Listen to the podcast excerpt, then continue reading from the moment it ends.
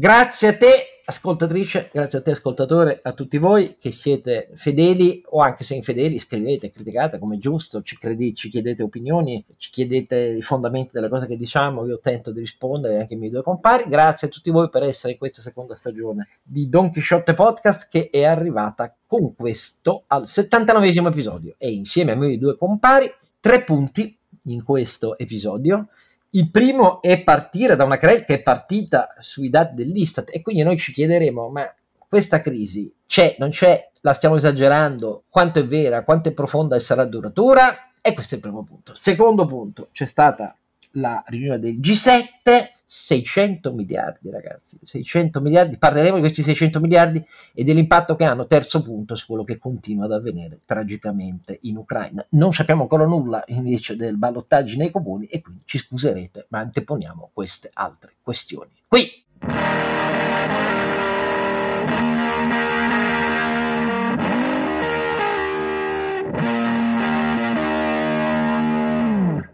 E in questa domenica notte fonda, mentre stiamo registrando, Don Quixote è sempre a Scargiannino, a fianco a lui i suoi due assistenti sociali. Assistenti sociali. Sono gli assistenti sociali. No, cioè, assistente sociale no. no, assistente sociale. Eh, no perché a quel, a quel punto lì, dai.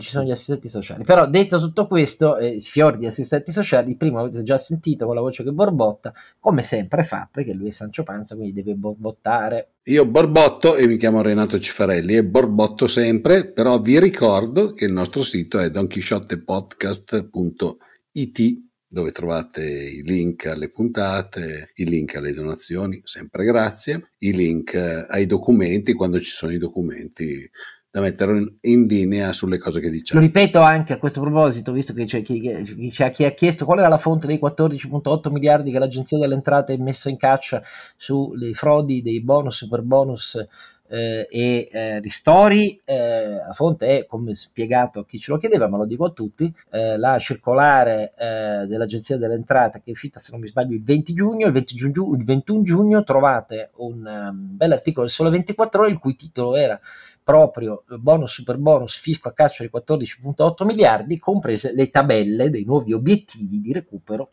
che fanno appunto 14.8 miliardi indicati da Ruffini all'Agenzia delle Entrate. Ma se quello del nostro Sancho Panza è il borborigmo, poi invece abbiamo il nostro cavaliere, eh, o meglio cavallo dell'algoritmo. Cavallo, cavallo, dell'algoritmo, il borborigmo, il borborigmo e l'algoritmo, ci abbiamo tutto, eh, come si vede. Allora, mister algoritmo qui è appunto Ronzinante. Carlo Alberto Carrera Maffè. Ecco, che con gli algoritmi ci salverà anche in questa puntata. Partiamo da un primo punto, perché c'è stata un po' di polemica sul fatto che il presidente di Confindustria, Carlo Bonomi, ha detto, eh, ma io caro Istat, qui hai cambiato i dati, adesso sembra che invece le cose vanno bene, abbiamo recuperato i livelli eh, pre-Covid, eccetera, eccetera. Non mi piace troppo questa cosa. Allora, le polemiche sulle correzioni ex post eh, delle valutazioni dell'Istat datano nel nostro paese da decenni e decenni. Io ricordo quella storica che ci fu quando l'Italia con Craxi sembrò superare la Gran Bretagna e ci furono fior di critiche a quella revisione del dato Istat. Eh, in realtà credo che l'Istat bisogna lasciarlo un po' in pace, tranne eh, il caso di errori clamorosi quando ci siano e siano dimostrabili alla mano. Eh, ma detto tutto questo, il punto di fondo è un altro, cioè tentare di capire, oramai dopo questi quattro mesi di galoppata dei prezzi energetici, che pure già avevano iniziato a galoppare potentemente nel 2021, come serenamente valutare l'effetto che c'è sulla crescita italiana, quella di altri paesi dell'Unione Europea e quindi capire se c'è un eccesso di percezione da una parte. Uh, c'era venuto in mente una famosa canzoncina uh, degli anni 30 che molti di voi non ricorderanno, tranne forse il refrain, eh, perché quello si usa abbastanza, ah, cos'è questa crisi, che descriveva nelle strofe della canzone con fare ironico e satirico eh, le molte voci che si levavano nella società italiana, cioè c'è la crisi, c'è la crisi, c'è la crisi, e le prendeva abbastanza per i fondelli, a dire la verità. Allora, Carlo Alberto inizia dalla canzoncina. Eh, si lamenta l'impresario che il teatro più non va, eh, non sa rendere vario lo spettacolo che dà. Eh. L'esercente poveretto non sa più che cosa fare e contempla quel cassetto che riempiva di danar E perfino la donna bella alla crisi si intonò e per far la linea snella, digiunando, sospirò. Che grandi quelle, que, que, quell'epoca. Questo è Rodolfo De Angelis, è un, un cabarettista, autore, futurista. 1933. Metteremo, siccome non possiamo metterla nella trasmissione, metteremo il link, link, sul sì, sito. Questo, questo, alla, il, te, il, testo è ancora di Music Match, lo dico con un filo d'orgoglio avendola finanziata.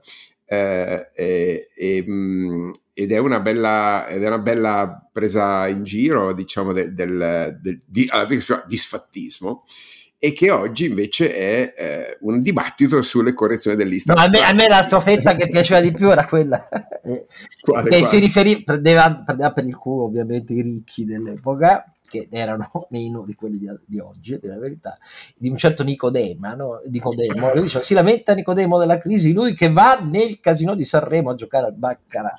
e, sì, e, e l'autore gli diceva, lasci stare il gavazzare, cerchi un po' di lavorare e vedrà che la crisi passerà. Ecco, era una maniera. E qui già un accenno alla produttività e alla partecipazione al lavoro c'era, diciamo, po' nelle, tra le righe Vabbè, di questa canzone. Ci prendono tutti per pazzi, ci prenderanno tutti per... Eh, bravo, perché poi il filo era quello di usare il sarcasmo e l'ironia per dire l'interesse del regime, ma non rompete i coglioni col fascismo. Eh beh, ma mica l'abbiamo citata per caso, perché forse, chissà se il regime ha interesse, ma speriamo di no. Diciamo. Allora, allora che... dimmi tu come la pensi, perché adesso stai dicendo... ti dico, no, non peggioriamo perché... la cosa dicendo che Draghi è regime, che sennò poi alla fine no, per carità, che il signore Quale regime? I ministeri scrivono le leggi senza palazzo Chigi, cioè vabbè.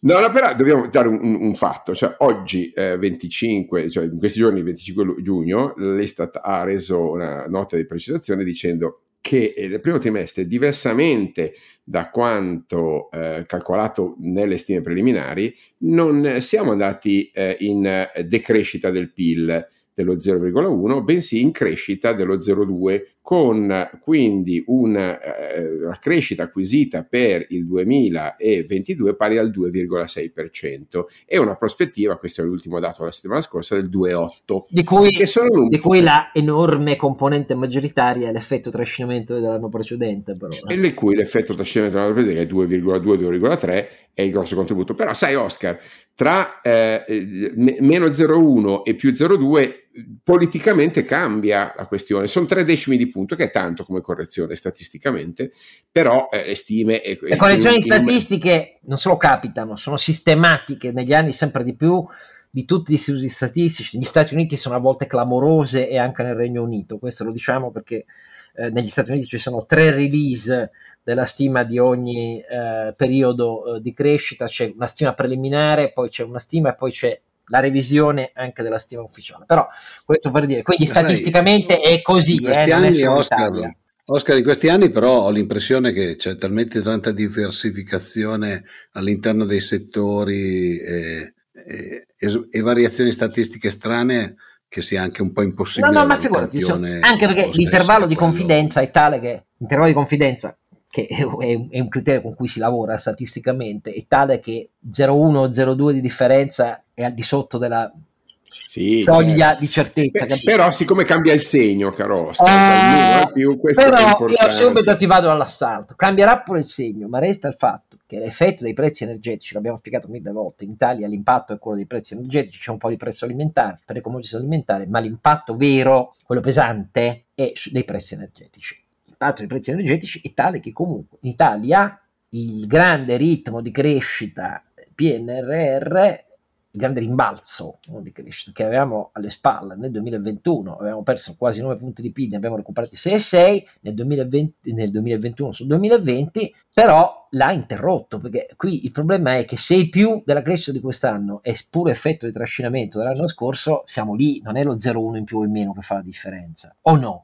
Mm, hai ragione, però diciamo i numeri che mi dà Istat mi dicono che a reggere eh, il PIL quest'anno sono sostanzialmente gli investimenti che fanno più 8,8, quindi bel, cioè tre volte l'aumento del PIL, un po' di più di tre volte, eh, e continueranno l'anno prossimo, quindi un po' di trascinamento del, del, del PNRR c'è, eh, dobbiamo dirlo, perché i consumi invece i consumi fanno un più 2,3 quest'anno, quindi sono sotto la, la media di aumento del, del PIL, Peraltro, eh, diciamo, non possiamo contare, dice l'Ista, sull'aumento della domanda estera netta che è invece è una, in apporto negativo, cioè meno 0,4, ovvero importiamo di più di quello che esportiamo, che è una brutta notizia, lo, lo sapevamo, e un po' l'effetto del PNRR è anche quello perché stiamo comprando roba dall'estero, questa è la verità, eh, probabilmente il, qui si vedono chiaramente gli effetti di energia. Il, il, se andassimo a depurare la domanda estera netta dalle importazioni energetiche, probabilmente vedremo, sicuramente vedremo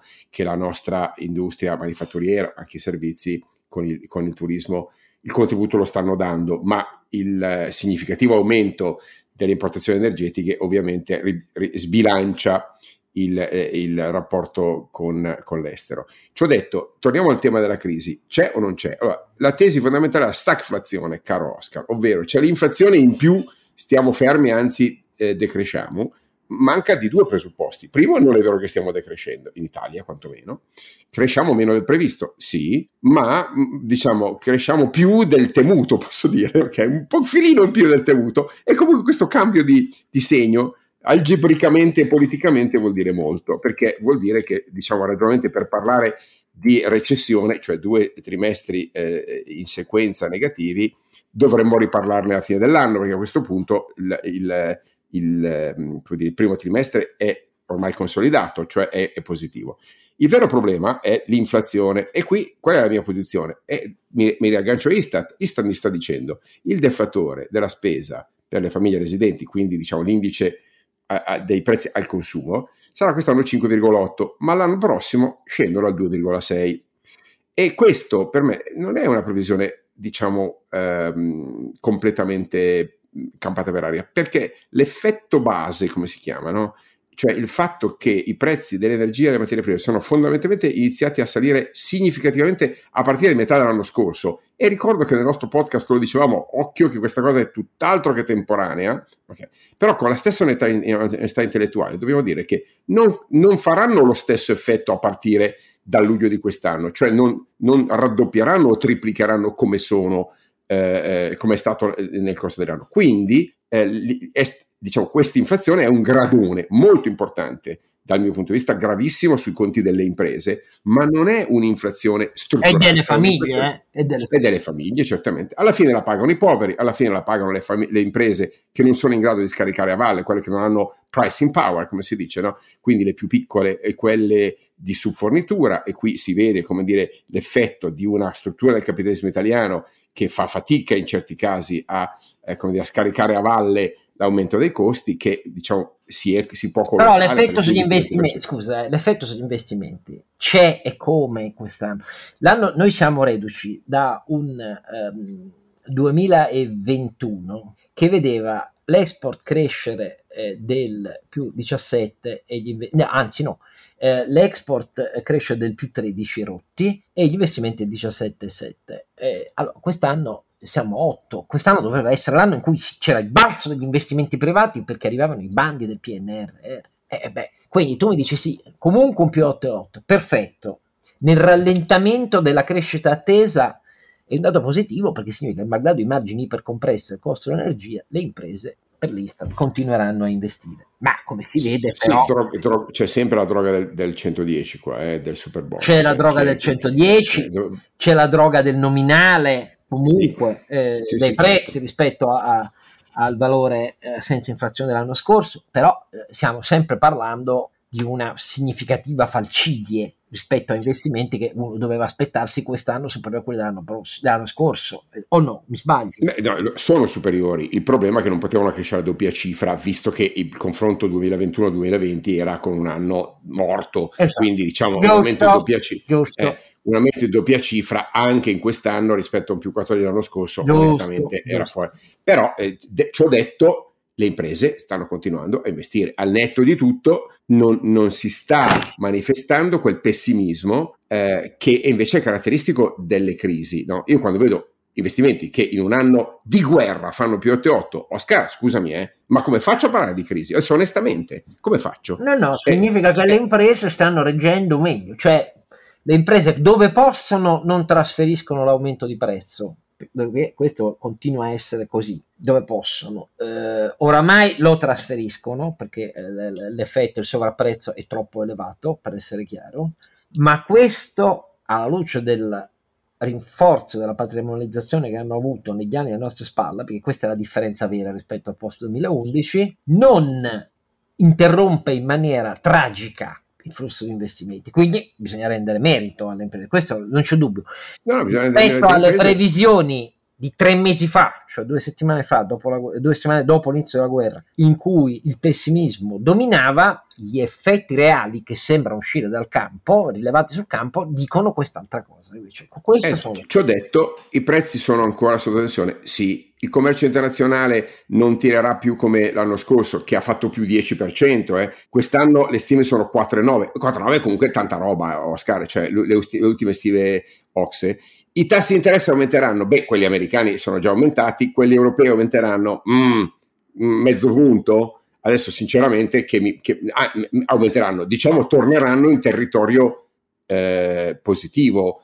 Ecco, eh, parlare di aumento dei tassi di interesse quando parliamo da meno 0,50, sì, per carità, eh, non, e in ogni caso stiamo parlando di tre punti, stiamo parlando di, di, di, di mezzo, mezzo punto. Quindi eh, la flessione del commercio internazionale, vero, ma se fa più 5 o più 4,9 non mi sembra proprio sta gran flessione. Alla fine non è che stiamo un po' eh, esagerando l'impatto di questa guerra, che è criminale, è, è inaccettabile, brutale e il giudizio politico non può che essere, dire, assolutamente critico, ma dal punto di vista economico a me sembra che eh, alla fine mh, le cose faticosissimamente vanno avanti, più lentamente, ma vanno avanti. Non vedo la stagflazione, Oscar, non la vedo. Tu la vedi?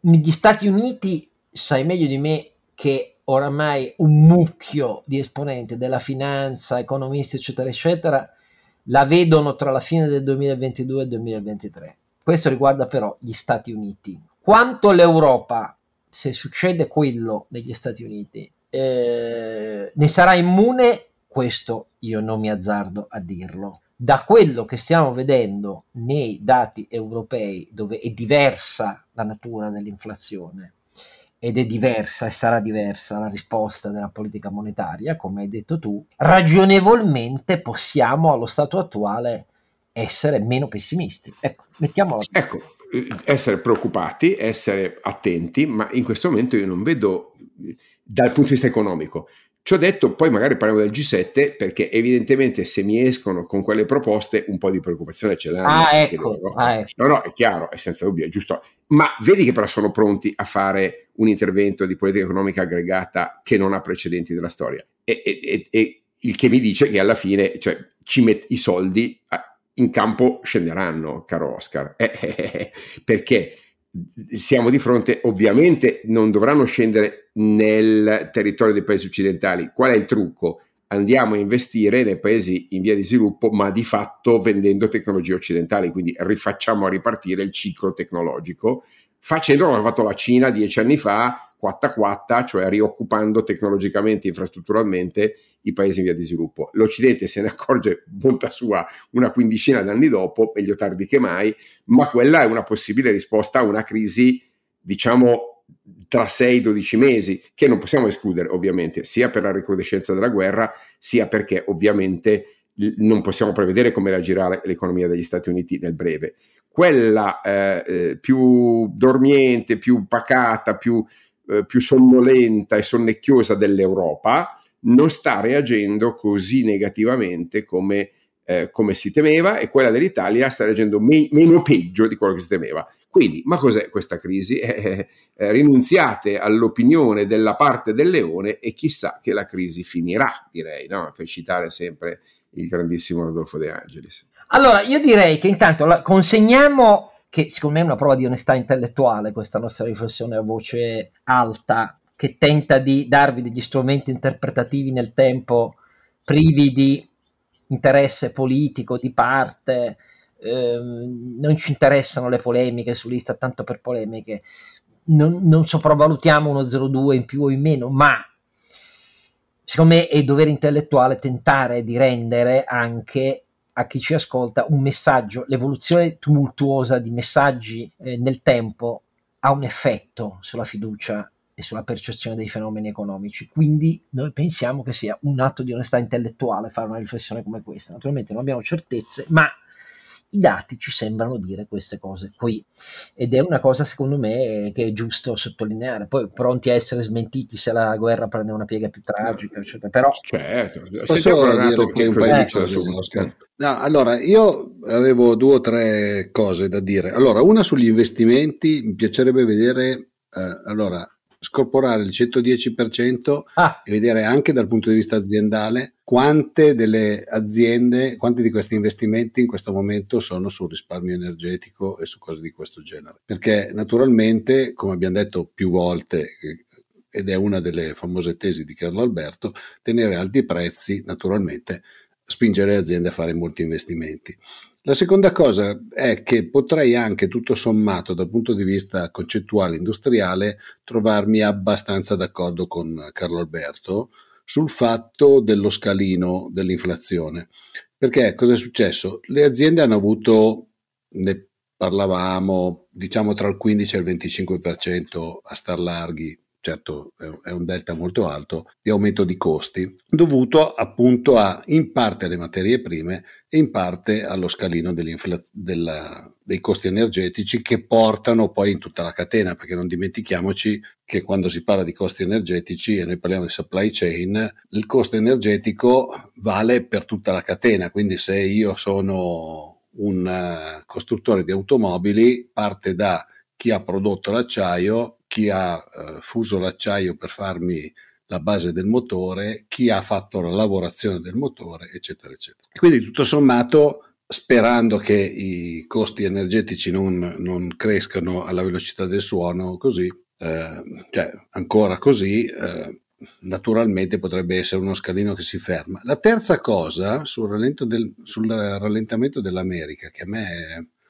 da un certo punto di vista geopolitico potrebbe un po' eh, preoccupare è il fatto che comunque l'America è il mercato, cioè è il mercato più grande, rimane il mercato più grande nel mondo ed è un mercato in cui tutti cercano di esportare, anche l'Italia ha un bilancio dei pagamenti molto elevata. Un rallentamento dell'America da un certo punto di vista mi mette un po' di paura perché i cinesi nel momento in cui hanno l'America che rallenta potrebbero dedicarsi molto di più su, su molti prodotti all'Europa dove magari in questo momento non puntano molto eh, perché appunto hanno l'America che tira. È pro, però è una cosa da industriale questa qua, è molto molto geostrategica no, cioè, di chi eh, pensa a quali saranno i suoi mercati del vero, futuro. Vero, eh. però se, se, posso, sempre citando un po' di dati Istat, no? eh, gli investimenti nel primo trimestre, primo trimestre del 2022 i principali sono costruzioni, cioè più 5,5. Al secondo posto però rimangono impianti macchinari e armamenti in quarto caso? Beh, eh, le eh. guerre a volte proprio. e questo porterà, e se, questo è un dato però interessante perché è storico, no? porterà la quota degli investimenti sul PIL, che è una, una cosa che l'Italia ha sempre avuto nettamente inferiore alla media europea. Fate conto che il, in Francia è al 24%, in Spagna al 21,6%. Noi avevamo un 18,4% di investimenti eh, sul PIL. Alla fine del 2022-2023 arriviamo al 21,6%, cioè recuperiamo tre punti sul PIL di investimenti. Questo ovviamente è PNRR con il trascinamento di investimenti privati. In ogni caso già quest'anno le cose si stanno vedendo. Quindi un certo pessimismo che avevamo sul PNRR devo dire bisogna un po' mitigarlo perché eh, le cose stanno andando faticosissimamente ma avanti e eh, i modelli di co-investimento che sono stati inseriti nei, poi nei, nei, nei, bandi cominciano ad avere degli effetti, cominciano ad avere degli effetti. Quindi se riparte il ciclo degli investimenti forse abbiamo qualche speranza che riparta anche la produttività tra due o tre anni. Eh, c'è da dire che anche l'occupazione oggi eh, sta recuperando proprio in termini di partecipazione al lavoro. Semmai una cosa che si fa fatica a importare dall'estero, come sappiamo, ne abbiamo già parlato, è il capitale umano. Il ciclo di produzione del capitale umano è più preoccupante di quello del gas russo, caro eh, Renato, purtroppo. Sì, sì, sono d'accordo assolutamente perché il, uno dei problemi più grossi che noi abbiamo è che abbiamo tantissimi ragazzi che vanno all'estero, ma ne abbiamo pochissimi che vengono dall'estero. Questo è, è sempre secondo me è un problema grosso, eh, togliendo probabilmente la moda, dove invece c'è un ambiente molto più internazionale. Questo è un problema perché se tu vuoi internazionalizzarti e fare delle aziende che siano veramente presenti sul mercato globale, devi avere teste pensanti all'interno dell'azienda che vengono da diversi, diverse aree del mondo, perché non è sicuramente facendo l'azienda con quelli che sono nati nei 10 km intorno alla tua azienda che riesci a fare una allora prima di, una, eh, prima di arrivare al G7 qualche considerazione perché nel mentre eh, stavamo eh, registrando ci sono oramai dati dello spoglio reale del secondo turno eh, nei maggiori comuni che sono definitivi o di tendenze molto nette. E per la destra mi sembra eh, un, eh, un'altra botta perché la cosa più significativa di tutte è la vittoria di eh, Tommasi, eh, sindaco di Verona, perché oramai sono, mentre sto parlando, 250 sezioni su 265, e Tommasi, ehm, la cui figura estranea alla politica, di forte idealista, un calciatore che si è sempre impegnato per i diritti dei calciatori contro i grandi club, ehm, ha reso possibile al centro-sinistra di prendersi Verona con un 53 rotti per cento, mentre Sboarina con il disastro che la destra ha fatto sulla sua candidatura, nelle sue diverse componenti, sta al 46,7. A Parma, in piena continuità con il sindaco Pizzarotti, che vi ricordate fu uh, uno dei primi a uscire dai 5 Stelle, il problema era... Beh, cacciato dai 5 Stelle. Il termovalorizzatore. No, fu il primo sindaco dei 5 Stelle poi in nome del stelle. governare bene la città, il termovalorizzatore, ecco, vedremo quello di Gualtieri, ma intanto i 5 Stelle. Adesso oh, Conte ha detto pure che è favorevole al nucleare di nuova generazione, vabbè, mi scappa da ridere.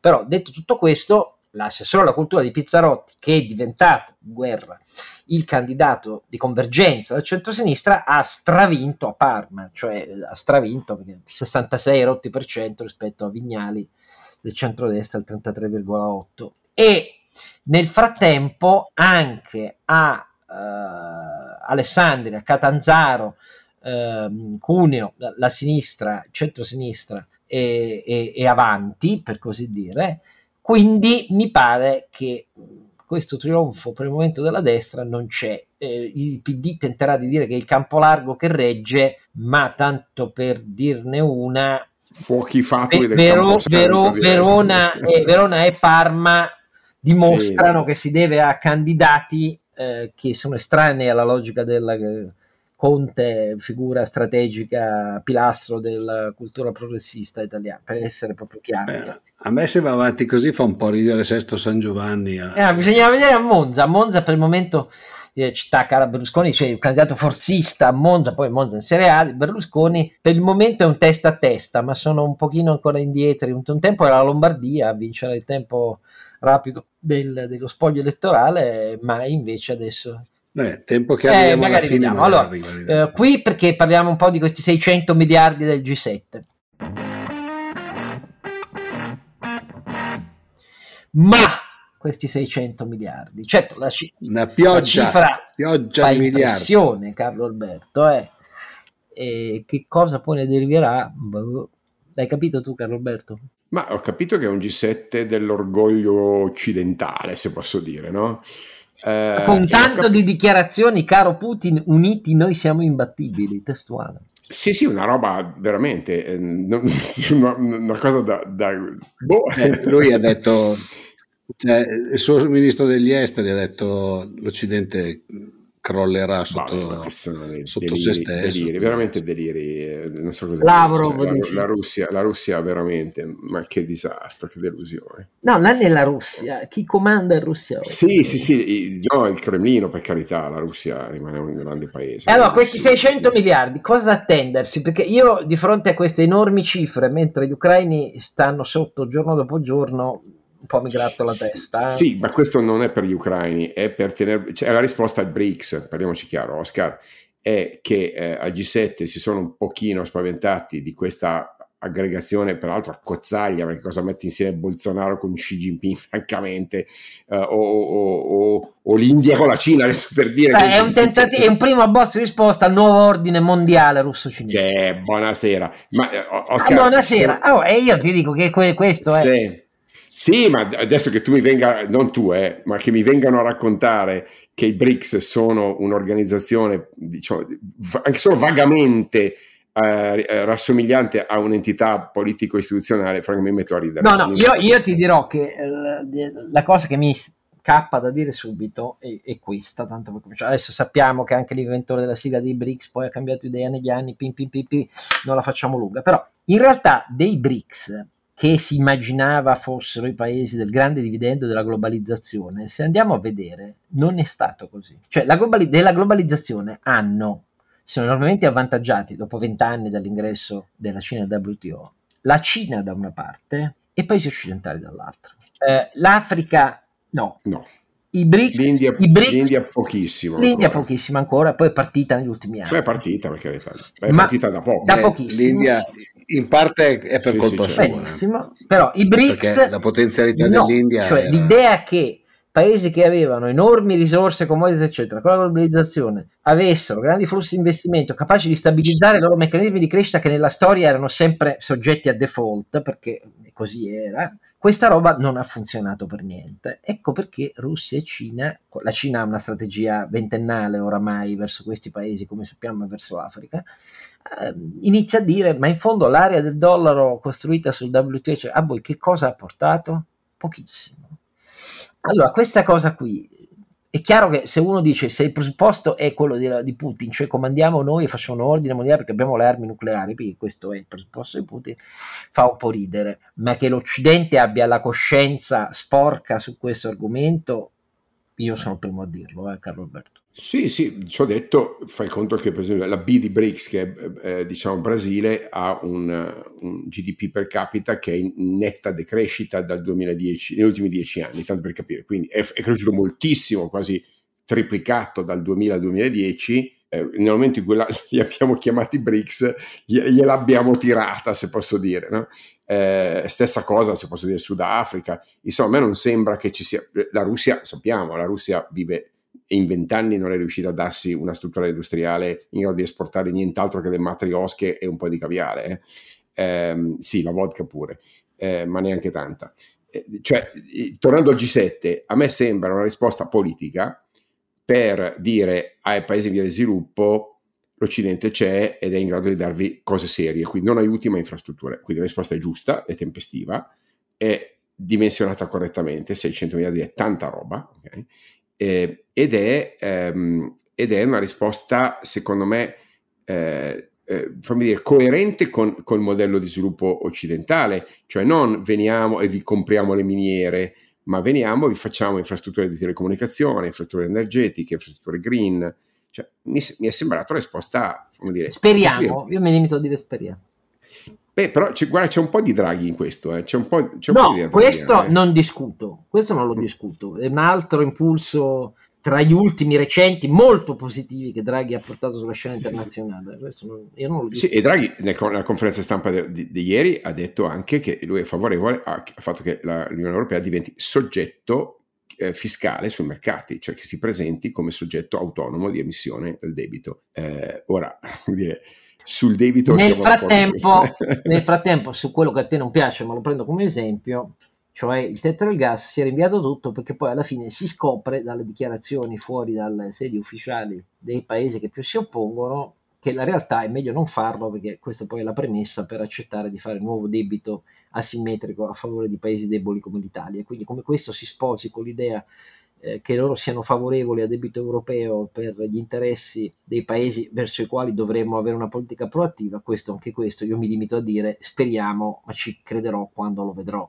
Ecco. Eh, però questo, questi 600 miliardi di infrastrutture, eh, caro Oscar, sono eh, un pro- posto che Biden che li ha messi, ma insomma è, è, una, eh, è veramente il, il tentativo di contrastare l'attacco de- delle autocrazie, quindi Russia. Sono Cina. No, ma io non discuto il merito, sul merito sono d'accordo. Dico che c'è il midterm e dico che, sai, io sono realista in politica, tu sempre, galoppi sempre sull'idealismo, però c'è il midterm, la, la politica americana si sta avvelenando, eh, anche la sentenza della Corte Suprema è un potente contributo, ma lo è già l'indagine su Capitol Hill eh, e su quello che avvenne l'anno scorso. Eh, Trump con i suoi candidati nel Partito Repubblicano è molto più forte di quanto si pensasse in Europa, eccetera, eccetera, eccetera. Quindi sai, è tutto un po' sospeso così.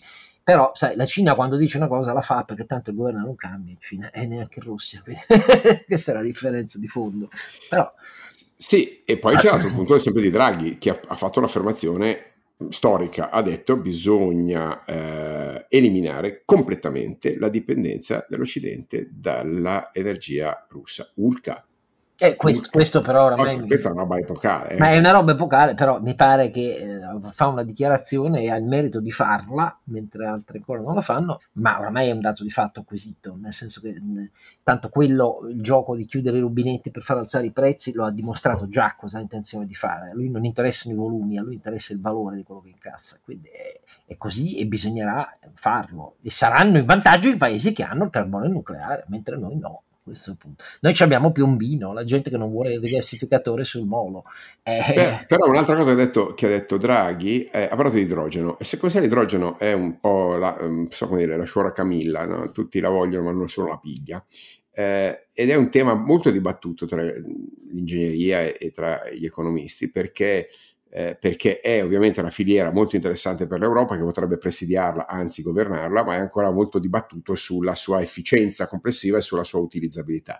Però la posizione di Draghi mi è sembrata molto, molto tosta, e cioè dice bando alle ciance, a noi un, un modo alternativo di storage dell'energia serve, che ha risposta la Cina, la quale ha puntato invece sullo storage energetico, come sapete, sulle batterie. No? Eh, e, però questo è un elemento molto interessante perché eh, considerare l'idrogeno un vettore energetico eh, alternativo alle batterie è un modo per eh, rispondere in maniera strutturale alla, eh, al panico che si è generato ris- rispetto a una corsa eccessivamente rapida e, e non tecnologicamente credibile verso l'elettrificazione di qualsiasi cosa. Okay? Eh, avere a disposizione eh, il vettore energetico eh, dell'idrogeno che quindi fa anche da riserva di energia, potrebbe rivelarsi un, eh, una forma intelligente di gestione del portafoglio delle, delle, riserve energetiche. A me non sembra un'idea sbagliata in termini strutturali, certamente non... non, non... Stanno lavorando eh. molto eh, sulle, sulle, sullo storage, perché storage è... alla fine il, esatto. grosso, il grosso, problema, del, il grosso problema del, delle fonti rinnovabili è che non sono continue e quindi tu devi avere fortissimo storage. Quindi stanno, almeno io che mi interessa un po' di tecnologia, eh, eh vedo che c'è un forte fermento sulla parte di storage, proprio sul come immagazzinare energia a lungo termine senza grossi problemi. E, e l'idrogeno è il complemento a uno di una eh, delle rinnovabili, cioè se vuoi veramente, non dico fare meno il nucleare, però non doverne dipendere mani e piedi, perché l'alternativa è proprio quella, se no base load non lo si fa con, certamente con i mulini a vento e dovremmo dirlo noi, don chisciotteschi cavalieri erranti della mancia, ok? Um, l'idrogeno è il complemento a uno in termini di storage dell'energia eh, rinnovabile proprio perché la sua non programmabilità deve consentire l'accumulo di energie da utilizzare quando non c'è vento e non c'è sole. Ammesso che basti eh, e probabilmente non basterà, però un mix intelligente e un'alternativa in termini di eh, storage energetico alle eh, batterie al litio, alle terre rare, e è un'altra risposta tecniche e, e, industriali che l'Europa sta dando e la sintesi sta uscendo dall'Europa. Ricordo che questi 600 miliardi messi sul tavolo da Biden, 200 sono gli Stati Uniti, 300 sono l'Europa. Eh. sì. Cioè, cioè, a me non sembra proprio, cioè, sembra che questo G7 doveva essere una specie di, come dire, chiacchierata fra amici, stanno emergendo due o tre vettori, ammesso che poi si consolidino gli impegni, no? ma due o tre vettori storici, roba, roba che non, non ho mai sentito in tutti questi anni, assolutamente. Diciamo che la Cina, le parole di Xi Jinping hanno fatto un po' di differenza nell'ultima settimana perché la valutazione sbagliata iniziale per cui la Cina tanto no, la Cina ha bisogno dell'Occidente, PPP, quindi non lo appoggerà mai. È vero che dal punto di vista delle imprese e dal punto di vista dell'economia per il momento non sta facendo un granché, anzi ci sono imprese cinesi che se ne vanno dalla Russia. Mm, ed è vero anche che eh, l'effetto sostituzione, sì c'è un po' l'effetto sostituzione sugli acquisti di energia, eh, in realtà per il petrolio è soprattutto l'India che ha più che triplicato le sue importazioni negli ultimi 40 giorni, però fare le pipeline è una cosa lunga ecco, tra, tra Russia e Cina. Mm, detto tutto questo, però, politicamente la posizione della Cina è diventata sempre più favorevole alla Russia di quanto non fosse all'inizio. Ecco, eh, questo effettivamente per l'America non può che cambiare questa roba qua. Come tutto questo poi sarà governabile a oggi, secondo me non è chiaro a nessuno, perché ci tengo a dirlo, la situazione sul campo per gli ucraini, tutti dicono gli Stati Uniti, la Gran Bretagna, guerra lunga, guerra lunga, guerra lunga. Guerra lunga se gli ucraini sono in condizioni di reggerla, ma attualmente quello che stiamo dando agli ucraini non li mette in condizioni di reggerla, cioè ehm, il, le piattaforme avanzate di artiglieria, di droni, eh, di sorveglianza aerea, ehm, missili a lungo raggio e così via che gli stiamo dando sono un numero troppo basso per consentire di reggere uno scenario che vada avanti mesi e mesi e mesi così, perché i russi nella realtà non mollano per niente, usano artiglieria molto più che all'inizio, eh, mettono in campo sempre nuovi battaglioni anche se non molto preparati, eh, unità interforze, eh, hanno, eh, hanno, hanno dove, iniziato ad avere un ratio di abbattimento dei droni, compresi quelli turchi Baraktar, molto elevato e, e, quindi da questo punto di vista que, tutto questo scenario si regge se l'Occidente è disposto davvero a mettere l'Ucraina in condizione di resistere, perché questo un conto è Zelensky che tutti i giorni fa degli strepitosi interventi dai festival musicali ai parlamenti di tutto il mondo libero e così via. E io non sono critico di questo, per fortuna che lo fa, questa è la mia idea, mi dispiace per Domenico Quirico che ha scritto che c'è una protervia e questo di... non me lo sarei mai aspettato da Domenico Quirico, poi l'indomani ha detto che poi però Putin è uno fuori di testa e allora se è fuori di testa Putin questo spiega tutto. Però detto tutto questo, l'Occidente non è ancora, secondo me, pronto a toccare il punto vero. La pretesa di Putin di costruire un ordine mondiale, di andare avanti sull'Ucraina e di andare avanti verso qualunque paese confinante o meno verrà considerato da Putin una minaccia strategica eh, intollerabile per la Russia, perché questo l'ha detto infinite volte oramai, riguarda il fatto che questo diritto si fonda nella teoria e nella prassi quotidiana di strage russa sul fatto di avere le armi nucleari. Noi dal 1947, dal 45, ma poi dal 47 in poi, eh, e dalla prima bomba atomica russa e poi da quelle, dalle mega bombe atomiche in cui le russe furono prima di quelle americane, abbiamo avuto una dottrina che considerava il fondamento della deterrenza il fatto che ci fosse un containment delle rispettive aree di controllo nel mondo e infatti le guerre nascevano da quello. La guerra di Corea è nata da quella, la guerra di Vietnam è nata da quella, guerre sventurate, quella di Vietnam è sventurata quanto volete perché era una guerra coloniale francese e poi continuata con un errore di calcolo di John Fitzgerald Kennedy, eh, questo poi bisogna pur dirlo perché così è stato, ma detto tutto questo era un containment che era un gioco condiviso tra le due parti, anche se produceva guerre per conto terzi in altri paesi con un enorme numero di vittime, eh, stragi, eccetera, eccetera. Qui la dottrina è diversa. È io che ho l'arma nucleare, fondo un nuovo ordine e mi prendo chi dice di no. Ecco, questa roba qui, questo cambio di impostazione su cosa significhi la geopolitica delle armi nucleari, l'Occidente e gli Stati Uniti in primis non mi sembrano ancora in grado di affrontarlo, perché non lo affrontano, perché il potere nucleare è strategicamente nelle mani americane. I, I, francesi hanno le bombe, sì, i, i britannici hanno le bombe, sì, ce l'hanno anche gli indiani, sì, ce l'ha anche la, tutto quello che volete voi, Israele, eh, sì, però il vero confronto per la geopolitica mondiale è tra Stati Uniti e Russia. E gli Stati Uniti, per le corna a questo punto della nuova dottrina Putin, non lo prendono per il momento.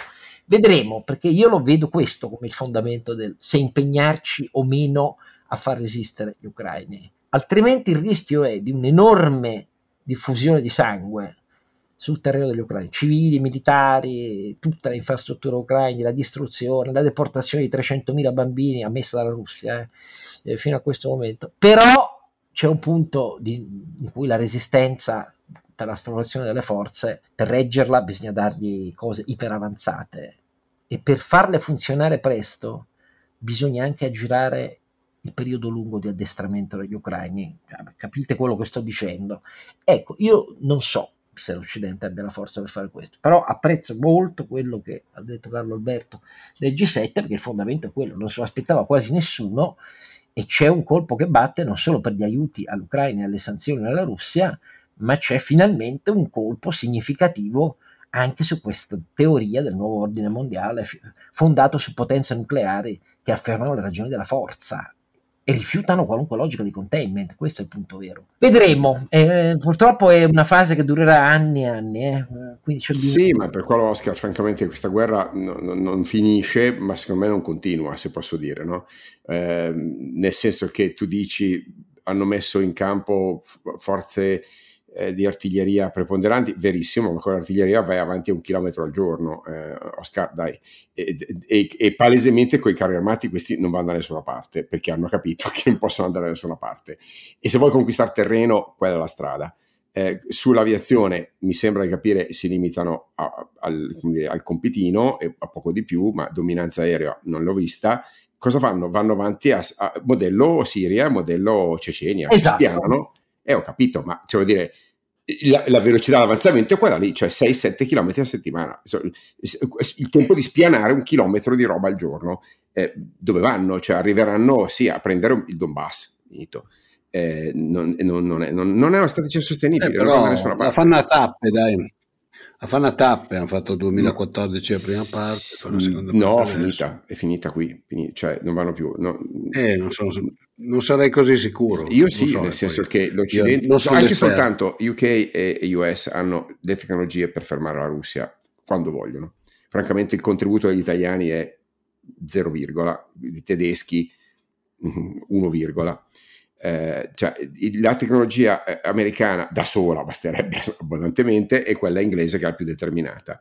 Eh, io no, non so perché dite così, sinceramente. No, non, io non dico, dico, così perché la tecnologia americana e britannica, per essere chiari, volendo, volendo uh, è perfettamente in grado di scatenare, e questo non, non è che sono matto io, insomma, la cognizione per chi eh, segue con un po' di competenza eh, le dotazioni di armi eh, in alta tecnologia, non le armi sul campo, quelle per la cyber war, è tale che volendo in pochi giorni di offensiva concentrata di cyber war, l'Occidente Domanda, è in grado o meno di mettere a terra fondamentali, cioè strategiche reti infrastrutturali di controllo, di comando eh, militari e civili in Russia? La risposta a questa domanda è sì. E la risposta a questa domanda sì, non significa però che l'Occidente lo faccia, perché dall'altra parte, questa è la novità, c'è uno che dice vi tiro un missile nucleare. Non ve lo tiro a Washington, inizio a tirarlo su, uh, fo, fo, lo faccio sparare da Kaliningrad, vediamo sulla testa di chi, uh, un'arma tattica, poco più che una cosa che interessa un raggio di 10-15 km intorno, a parte fallout, come ovvio, però dovete mettere in conto che lo faccio. Ecco, questa è la differenza, caro Alberto. Sì, sì, ma, ma, per quello che dico che la guerra non va avanti no, eh, eh, da nessuna parte, perché a questo punto siamo arrivati alla deterrenza nucleare che st- statisticamente porta alla, alla, alla, chiamiamola pace armata, alla guerra fredda come vuoi tu, ma in, in questo momento quindi, ambizione territoriale della Russia, di cosa stiamo parlando? Ehm... Sai, porta alla pace armata se, come ai vecchi tempi della crisi di Cuba, al Cremlino dicono alle navi invertite a 180 gradi la rotta e tornate indietro se c'è uno al Cremlino che invece preme il bottone, è diverso. Ah beh, però questo è imponderabile, Oscar. Ah, lo so, ma la differenza è che questo lo dice. E quindi se lo dice non lo fa, io la vedo così. Ma è, no, stiamo parlando di una scommessa sull'ottimismo. Però per carità, nessuno di noi è in grado di avere soluzioni, anche in questo caso ci esercitiamo per dare per così dire, materiale di riflessione. Sì, io ne ho rifletto che in tre mesi hanno fatto più o meno 60 km, questi qua, ma nemmeno. Cioè, eh, sono i numeri, Oscar. Cioè, sì, sì, per carità. Eh, eh, cioè, sono riusciti quasi a, a prendere tutto il, il, il, Lugansk, cioè metà del Donbass. Ehm, Dopodiché sul resto sono fermi. Sì, ma mandano qualche missile per... Ma qua, qualche, vabbè, qualche missile. sai. Sì, però dai, le, le guerre non, non, le vinci con i missili, dai Oscar. Eh... No, non, non ti illudere, eh, se c'è una sola parte che le usa vince con i missili. Allora, beh, per, eh, ripeto, per esempio, per, i bombardamenti di Kiev sono un messaggio politico agli Stati Uniti e all'Europa. Tutte le volte che c'è eh, qualcosa di importante politicamente che accade, cioè, eh, quando Guterres eh, andò a Kiev, bombardarono Kiev. C'è stato questo G7, hanno ribombardato Kiev.